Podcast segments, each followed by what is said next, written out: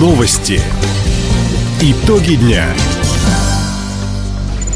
Итоги вторника подводит служба информации. У микрофона Дина Якшапосхова. Здравствуйте. В этом выпуске. Первый на Дальнем Востоке центр уличного баскетбола появится в регионе. Влажные салфетки и бумажные полотенца будут производить в Хабаровске.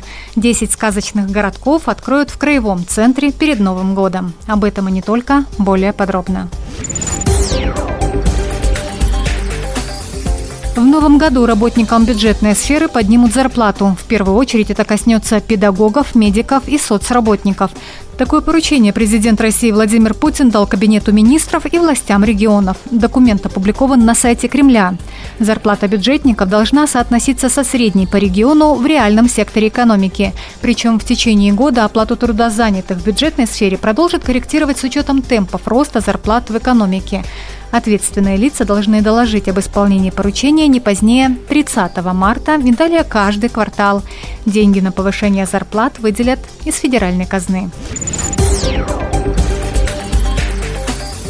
Губернатор Михаил Дегтярев и председатель Промсвязьбанка Петр Фродков подписали соглашение о сотрудничестве.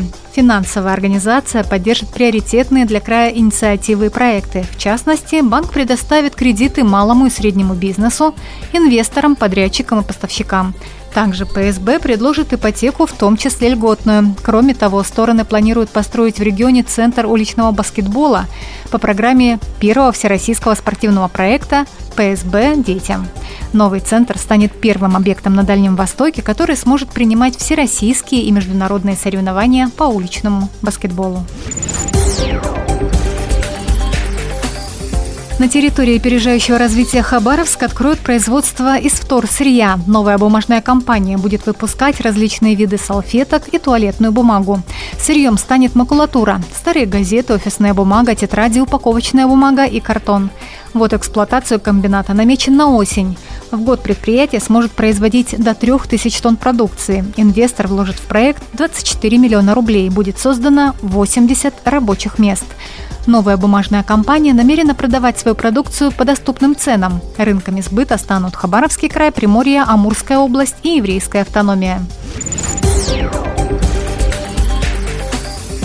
Хабаровске снесли барак на проспекте 60-летия октября 161. В городе избавились уже от пятого аварийного здания. Все жильцы получили благоустроенные квартиры еще в прошлом году, уточнила сотрудник МинЖКХ края Наталья Руденко. В доме расселено 9 жителей, проживали они в 7 квартирах. Ну, соответственно, 7 квартир предоставлено. Квартиры у нас предоставлены в пределах города Хабаровска и в Краснофлотском, и в индустриальном, и в железнодорожных районах. В этом году предстоит у нас расселить 190 человек. На сегодня уже приобретены 40 жилых помещений, уже заключено порядка 30 соглашений с собственниками, и 18 собственников уже получили выплаты. Отметим, переселение людей из бараков на проспекте 60-летия октября финансируют из федерального и регионального бюджетов. В прошлом году по этой программе благоустроенное жилье получили 165 хабаровчан. Неофициальный новогодний символ установили в Хабаровске. Будущий сказочный городок в парке «Динамо» украсила фигура Гулливера. Рядом уже нарядили главную городскую елку, сейчас рабочие монтируют иллюминацию, строят горки. К 18 декабря появятся ледовые и снежные композиции. Как уточнили в мэрии, полностью украсить город планируют к 25 декабря. В этом году в Краевом центре откроют несколько крупных новогодних городков. Кроме парка «Динамо», они появятся на площади Ленина, в парке стадиона имени Ленина, в парке Гагарина, у кинотеатра Хабаровск, у Домов культуры нефтяников, железнодорожников, поселка имени Горького, 23-й школы и торгового центра «Экодом». Звукооператоры, художники по свету и режиссеры краевых театров, филармонии и Краевого дворца дружбы «Русь» прошли обучение по проекту «Театральная ПТУ». В Москве в Союзе театральных деятелей на Страстном для них организовали лекции мастер-классы преподаватели школы студии МХАТ, художники и постановщики столичных театров. Значимость проекта для мастеров наших театральных сцен подчеркнул министр культуры края. Юрий Ермошкин отметил, благодаря проекту, который проходит под патронажем председателя Союза театральных деятелей Александра Калягина, специалисты обменялись опытом, повысили квалификацию.